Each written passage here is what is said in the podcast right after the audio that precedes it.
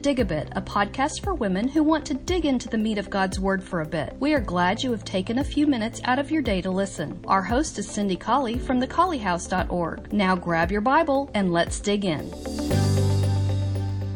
Good morning. I hope that you are enjoying the study of the 10 as we are in the middle of the month of April. We're studying Commandment 8, Thou shalt not steal.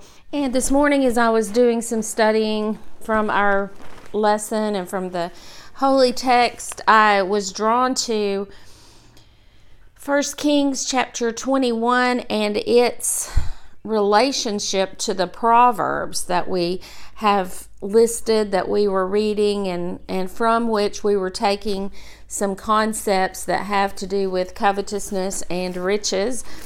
And I, I want to just draw some comparisons between 1 Kings 21, where we read about Ahab, and those proverbs then that we were assigned shortly thereafter. In 1 Kings 21, the question was just did being wealthy make Ahab less likely to covet or steal? And the answer there is an obvious no. So, as we look at the story of Ahab in 1 Kings chapter 21, let's just refresh our memories. We learned this account as children, but there are a lot of profound truths in 1 Kings chapter 21. Naboth was the Jezreelite and he had a vineyard and he was probably a fairly well to do man. The valley of Jezreel was very prime property. I've been there over in Israel and looked at that, and it's one of the most uh, lush and beautiful places that you can find. And much of what happened in the Old Testament was happened right there in the valley of Jezreel, especially during the time of the kings. So Naboth had a vineyard in Jezreel, and Ahab's palace was up against that vineyard. Now, you know that that was prime property. Naboth had a prize there in that vineyard, and Ahab looked out and he really, really coveted that vineyard. We're going to see how much that he coveted. So he went out and he offered Naboth money for that vineyard. This is the king, the king of Israel here, going out to offer a man money. And I'm sure that he offered him a generous amount of money for Ahab was obviously a very wealthy king. And Ahab came back to his house because Naboth said, This has been in my family, and this is the allotment that God has given me to inherit. And it wouldn't be right for me to just sell it off to someone outside of my family. And so Ahab came into his house. The King James Version says he was heavy and displeased. But what he did was he pouted. He told Jezebel, his wife, I'm not hungry. And he went to bed and looked at the wall, the Bible says, and was he wasn't talking and he wasn't eating because he couldn't have what he wanted. When we get to the point where we're not talking or eating because we are wanting something that we can't have, then we have put too much trust in material riches. So Jezebel came to him, and Jezebel was a wicked, wicked, conniving, uh, subtle servant of Satan in the kingdom of Israel at this time. And she said, Oh, why are you sad that you're not hungry? You're not eating. And he said, Because I went to Naboth the Jezreelite, and I said to him, Give me your vineyard for money. Or if you would rather trade for another vineyard. And I'm sure the king had many vineyards in the around the palace. And Jezebel said, Aren't you the king? Aren't you the governor? Isn't everything in your hands? She was such a power hungry person. And she said, Get up and eat and be merry because I'll make sure you get that vineyard. You know, she was, oh, she was a lot of things. Submissive to her husband was not one of them. Submissive to God was not one of them. Full of faith was not one of them. She was so many wicked things combined. And so she sent letters to the elders and the nobles that were in the city of Jezreel, de- uh, dwelling there with Naboth and she said, proclaim a fast among the people and set Naboth on high. Oh, we're going to elevate Naboth here and have a fast toward a religious rite here. We're to we're to act like we're doing something very holy and noble. And then these men when Naboth is is well known, these sons of Belial, these wicked men will come in and say false things about Naboth. They will say that they heard him curse God. Oh, we're going to just get false witnesses to come in and say that this man blasphemed against God. And we'll have Naboth killed. We'll have him stoned. Oh, this is just incredible. And and it's even it makes me think about Calvary because what did they say about Jesus?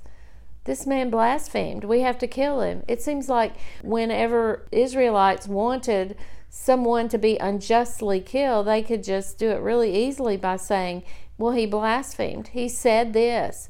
And that's, you can't prove that he didn't say such a thing.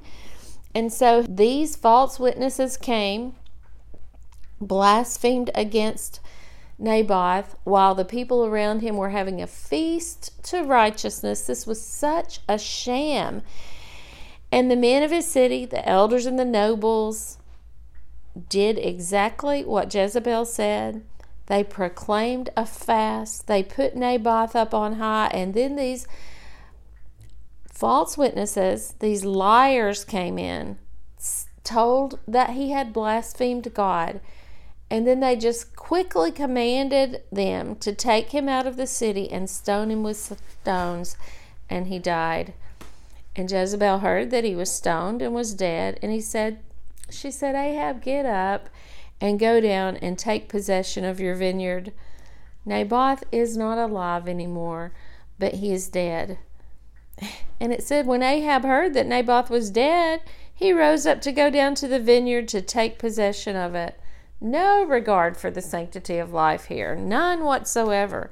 Can you just think of all the sins that led up to the murder, beginning with covetousness? But you know, covetousness is is a sin that's behind so many sins. That's why covetousness in your New Testament is called idolatry. We've decided to worship material things rather than God. So then Elijah came down and God told him to go down and meet Ahab and he, he said, He's in the vineyard of Naboth. There's Ahab inspecting his new vineyard, looking at those luscious fruits, thinking, I am so glad that I have expanded my property here and I have this beautiful vineyard and I'll look down on it from my palace. And that's where the prophet of God met him.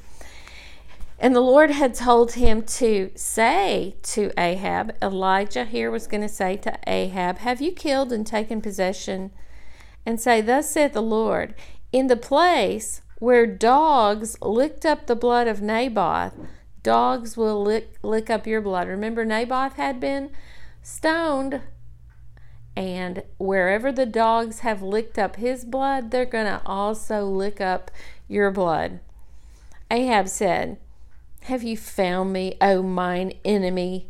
And he answered, I have found you because you have sold yourself to work evil in the sight of the Lord. I think that's interesting that we trade our souls. That's what Ahab had done here. He had traded his soul, sold his self in order to work evil, and he had sold his soul for a vineyard.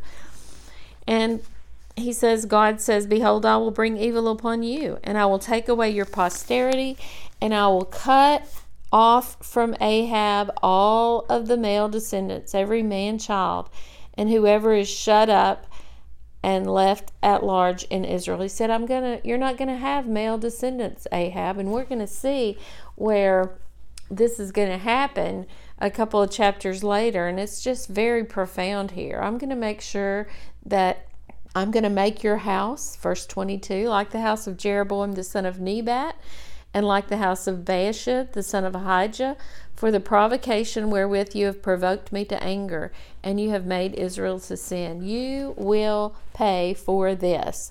And Jezebel also spoke to the Lord, and of Jezebel also spoke the Lord, saying, the dogs are also going to eat Jezebel by the wall of Jezreel. He not only said the dogs are going to lick the blood and the dogs are going to eat Jezebel, but he also foretold exactly the place of those occurrences. And we're going to see a little bit later as we study that Jezebel actually was thrown down from the wall of Jezreel. That's where she met her fatal end there. So it goes on to say, um, Him who dies of Ahab in the city, the dogs will eat. And him who dies in the field, the fowls of the air will eat. Your descendants, Ahab, are going to be eaten up. This is not going to end well for you. Verse 25 says, we're in chapter 21, 1 Kings 21. There was none like Ahab, which sold himself. It says it again. You traded your soul to work wickedness and his wife Jezebel stirred him up. That's just profound for women of, of God. You know, we're told in 1 Peter 3 that when we have a meek and quiet and gentle spirit, that that's in the sight of God of great price. And in if we have that meek spirit, 1 Peter 3 tells us, we may be able to influence men who are rebellious against God. We may be able to influence them to do the right thing. But here we have the very opposite of that. This is the antithesis of 1 Peter 3. Ahab did that which was wicked in the sight of God. There was none like his wickedness. And who stirred him up? It was a woman who did not have a meek and quiet spirit. It was a wicked woman, Jezebel. And then Ahab, for a moment, put on sackcloth and fasted, and God said, I'm going to make this evil that I have promised to the house of Ahab happen in his son's days rather than in his days. That doesn't mean nothing bad happened else in the days of Ahab. Ahab was slain. The dogs licked his blood. We read that in 1 Kings chapter 22. And then we can go on over to 2 Kings, just a few chapters later, and we can find out where the promises were complete in the houses of the sons. Uh, look at, um, let's see, let's go now to the proverbs that we have that we have been assigned near the bottom of and well if you have the book it's on page 110 if you're going through a download it's number five i asked us to read some proverbs there that have to do with our material possessions, why a faithful Christian might feel a countercultural fear of wealth. What are some of the dangers of becoming wealthy? And list 10 principles from these proverbs that might help us develop the right heart about material things, those material things that belong to ourselves and others. Well, I listed actually, as I read these verses, 15 general principles about wealth. And I went back, and almost every single one of them would have been great lessons, uh, prevention from serving wealth, from greediness, from the bad end to which Ahab came. We look at Ahab's life and then we look at these principles about wealth, and he just didn't get these principles. And these are we let's just let's look at these. My my first one is that work is what arms us against poverty and covetousness in God's economy. And we get that from the Proverbs in verse in chapter 6, in chapter 10, in chapter 13, and from 1423. So, work is what arms us against poverty and covetousness in God's economy. In our last dig a bit, we talked about how that the work ethic and thou shalt not steal are so intrinsically tied. In Deuteronomy, as God was foretelling that Israel would get kings, he said those kings will just not be with you on the battlefield. They won't be out fighting your cause. They won't be working for you, but they will be piling up riches for themselves. We see that that's exactly what happened in the case of Ahab. He was a wealthy king and he thought he had a right to everything around him without uh, working. He, he wasn't a, a, a field hand, he was a king who sat in his palace and was able just to go to bed and pout because he didn't get everything he wanted. Oh, that sounds like so many Americans today. Work arms us against poverty and covetousness. I'm going to just say these again Proverbs 6, 10, and 11, Proverbs 10, 4, and 5, Proverbs 13, 11, and Proverbs 14, 23. My second one was durable riches are better than gold. I'm talking about riches that take us around the throne of God in the place where the streets are made of gold. Those riches, those riches are better than material blessings better than gold. We learned that as we read in Luke 12 of the rich fool.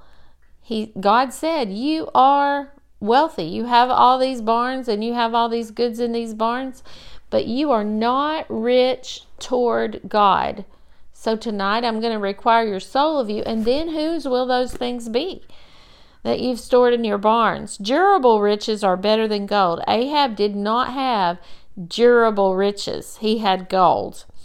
We read this proverb in 8, 18 and 19, in 13, verse 7, and in 28, verse 6. If your riches won't take you across the Jordan and to the place where the faithful are received in the bosom of Abraham, they are not durable riches and they are not very important at all. The next thing that I wrote down is that material riches stop profiting at the time of death. I'm preparing this weekend to speak to ladies about how to bring our lost adult children back to God.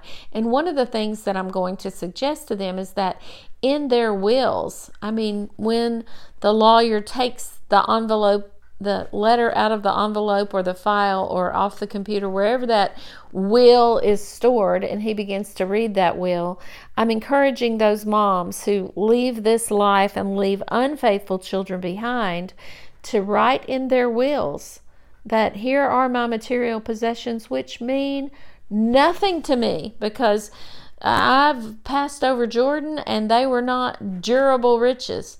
But the one piece of wealth that I have is my faith. Those other riches profit me nothing now.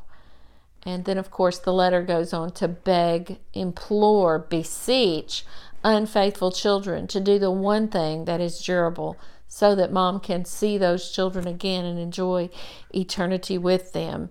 Material riches stop profiting at the time of death the next thing that I picked up in this, and that's 11.4, but 11.16 puts payers covetousness with violence. Covetousness and violence often accompany each other. I'm telling you, we have a king here who wanted a vineyard, and then we have a an honored man in that society who is killed by stoning.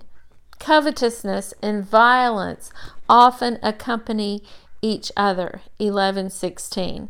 Another principle from the Proverbs is that greediness or selfishness makes trouble at home. Proverbs 15 verse 27, he who is greedy of gain troubles his own house. Oh, at home you're going to have problems if you are a selfish person. So many people with whom my husband and I talk are having problems in their marriages because one or the other is seeking self. He's living a life in which he is trying to satisfy his lusts of the flesh. His he is spending money without telling his wife. He is making decisions about material things to look good in the eyes of the community without conferring with his wife. And this, I mean, there are lots of serious sins that come as a result of greediness, but your home will not be a happy home if either partner is a selfish partner. And both were in the case of Ahab. He was a greedy person, and his home was not a happy home. We find a man looking at the wall and pouting at his wife. Number next, there is no peace in ill gotten gain. That's 16, verse 8. It says there, better is a little with righteousness than great revenues to which you have no right. It's not going to make you happy. It's going to make conflict in your life when you get your possessions in a way that is not righteous. Ahab got a field. He wanted to go down there and be happy, but instead he went down there and heard that the dogs were going to lick his blood in the very field in which he was standing. Ill gotten gain, ill gotten possessions do not bring peace. And sometimes we find that out too late. The next one I got from 1811 is that wealth is just a fake security. It makes us conceited. It is very much connected to pride, but it's a very false security. The next one is a good reputation is more valuable than wealth. And we, of course, we find that in uh, the first verse of chapter 22 a good name is rather to be chosen than great riches. We also find it in 21 5. A good reputation is more valuable than wealth. And I think that uh, Ahab definitely, well, Elijah tells him a couple of times, You sold your soul in order to get this wealth. So he did not have a good reputation. The next one I got is God can use wicked people to provide for the needs of others. We find that in 28, verse 8 of our Proverbs. And you, you might have to do a little bit of thinking about how that we come to this conclusion. But God can use wicked people to provide for the needs of other people. And here in Ahab's story, God did use the sins of Ahab and Jezebel to provide for the needs of other people. And you say, well, how did he do that? Well, we, we go on over into the book of Second Kings, and exactly what God said was going to happen to the house of Ahab happened. Um, there came a mes- messenger in verse 8 of Second Kings chapter 10. And Ahab had, let's go on back to verse 1 of Second Kings chapter 10. Ahab had 70 sons in Samaria. And Jehu, and I guess we don't have time to just really explain all who all of these characters are. But remember, God said, I'm going to make some really bad things happen during the time of your sons. And I'm going to wipe out the males in your household. So Ahab had 70 sons in chapter 10 of 2 Kings, verse 1. Ahab had 70 sons. That's a lot of sons to wipe out. But Jehu wrote letters to Samaria, to the rulers of Jezreel, to the elders, and to those who brought up Ahab's children, saying, As soon as this letter comes to you, seeing your master's sons are with you, and there are with you chariots and horses, a fenced city and armor, look out the best and meetest, the most qualified of your master's sons, to sit on his father's throne, and fight for your master's house. Oh, but these men were afraid. Why were they afraid? They were afraid because Ahab, Ahab's household was a violent household and fight for your master's house. But they were exceedingly afraid and said, Behold, two kings stood not before him. How then shall we stand? So, you know, two kings have died now in succession to Ahab, and he that was over the house, and he that was over the city, the elders, the bringers up of the children, sent to Jehu and said, We are your servants, and we will do everything that you tell us to do. We will not make any king. You just do whatever is good in your eyes. We are happy to submit to you because we don't want to make a king of these descendants of Ahab. So he wrote a letter the second time and said, If you are mine and you will hearken to my voice, take the heads of the men, your master's sons, and come to me to Jezreel tomorrow by tomorrow at this time. And the king's sons were seventy. Seventy people were with the great men of the city which brought them up. So Ahab didn't raise his own children. or grandchildren. And it came to pass when the letter came to them that they took the king's sons and they slew 70 people and they put their heads in baskets and they sent them to Jezreel. And so there came a messenger and told him, saying, They have brought the heads of the king's sons. And he said, Put them in two heaps at the entering in of the gate until the morning. Can you just see this? The entering in of the gate of the city, and there's two heaps of heads that have been taken from decapitated. I mean, they've been taken from bodies, and those bloody heads are laying there at the gate, and those are the descendants of Ahab. And it came to pass in the morning that he went out and stood and said to all the people, You are righteous. Behold, I conspired against my master, and I slew him. But who slew all these people? Know now that there shall fall unto the earth nothing of the word of the Lord which the Lord spake concerning the house of Ahab. For the Lord has done that which he spoke by his servant Elijah. So Jehu slew all that remained of the house of Ahab in Jezreel, and all his great men, and his kinspeople, and his priests, until there were none remaining. And then he rose up and departed and came to Samaria, and he was at the shearing house in the way, and he met with the brethren of Ahaziah king of Judah, and said, Who are you? And they answered, Well, we're Ahaziah's brethren, and we are go- going down to salute the children of the king and the children of the queen. And he said, Take them alive. And they took them alive and slew them at the pit of the shearing house, even two and forty men. Neither left he any of them. I love the way that this um, passage really begins, it tells us that there is not one word of the Lord. Verse 10 There shall fall to the earth nothing of the word of the Lord which the Lord spoke concerning the house of Ahab.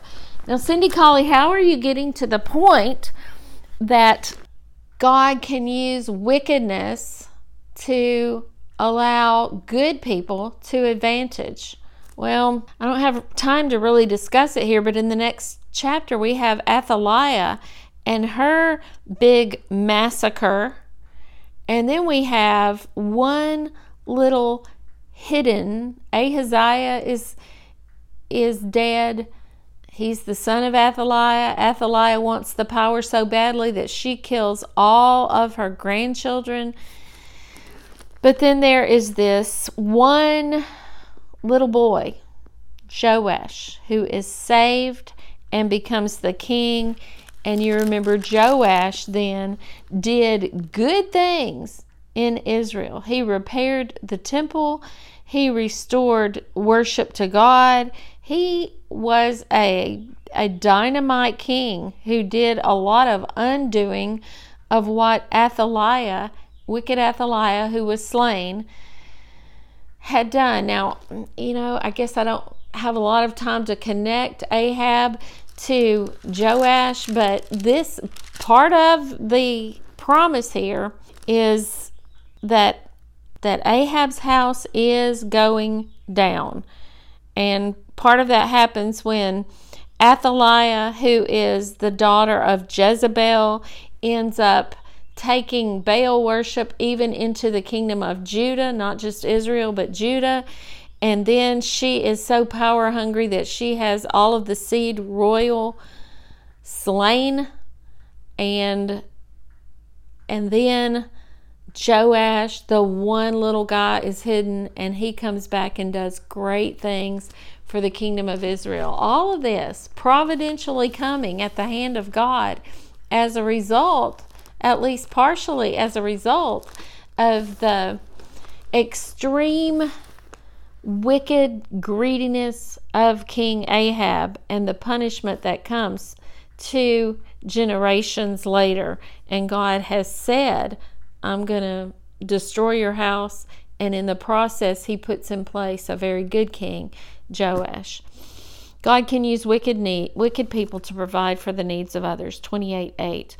Riches and pride are often partners. 2811. We can definitely see riches and pride are partners in the pouting Ahab as he lay there on the bed and wouldn't even talk. He was prideful and he did not want anyone to tell him no about anything that he wanted. And then finally, um, women, this is in Proverbs 31, Proverbs 31, verse 11. Women or wives can add to their husband's honor by being prudent with finances. The Proverbs 31 woman, it says there, and verse 11 says, The heart of her husband safely trusts in her that he shall have no lack of gain. She's a prudent woman. She's she's protecting the assets of her husband in righteousness. Wives can do that. We can be prudent and honor our husbands, add to our husband's honor by being prudent with finances. And we see Jezebel was the complete opposite of that. In fact, she was imprudent. She was wicked in her handling of finances. She was willing even to commit murder in the acquisition of material goods. And rather than bringing her husband honor, she obviously brought him to desolation. I just thought that it was very interesting to look at these proverbs that we were asked to read and see if they had applications in the law. I just kept thinking back about Ahab when I would read one and just to look through these proverbs and see how they fit into the life of Ahab and how many of these principles of God were broken in the acquisition of Ahab's vineyard, vineyard and the events that were subsequent to that. We could take the rich young ruler, we could take Ananias and Sapphira, we could take, oh, let's think about Rachel who stole the her father's god. We could think about um, others who were greedy for wealth, other kings who were greedy for wealth. We could think even about Solomon and his acquisition of great wealth. If and and take these proverbs that we've read in number 5 of our lesson and say, how do those proverbs play out practically in the lives of these characters? Most importantly, though, let's look inside ourselves. We live in a very rich society. Let's look and see how we feel about those riches and what our attitudes are when we compare how important riches of this life are to durable riches Proverbs 8, verses 18 and 19, Proverb 13, 7, Luke 12, 21. Are we rich toward God? Let's look inside ourselves and compare our the value that we place upon our houses and our lands and our cars and our vacations and our entertainment systems how much value do we place on those when we really put those up beside durable riches I mean, seeking first the kingdom of God, being rich toward God. Let's be sure that we apply the principles of these proverbs practically in our own lives. I hope you're having a good day. I hope this has been helpful to you. Sometimes I feel like I just go to the scriptures and I find things that make sense to me, and probably when I try to explain them to you, they may not even uh, sound like I've had a cognitive. Uh, episode in my mind all day long. But that's the way Bible study is, I think. Sometimes we take away things for ourselves eh, when we get deeply into the Word of God, and then we emerge and try to explain them to someone else and who hasn't been studying through the same passages that we have, and their takeaways might not be exactly the same. But if you're in the Word, you are growing. So take these proverbs and take a, a, Bible character and try to apply where do they go wrong according to the wisdom of God from these proverbs. And I think it will be a rich study for you. Have a great day.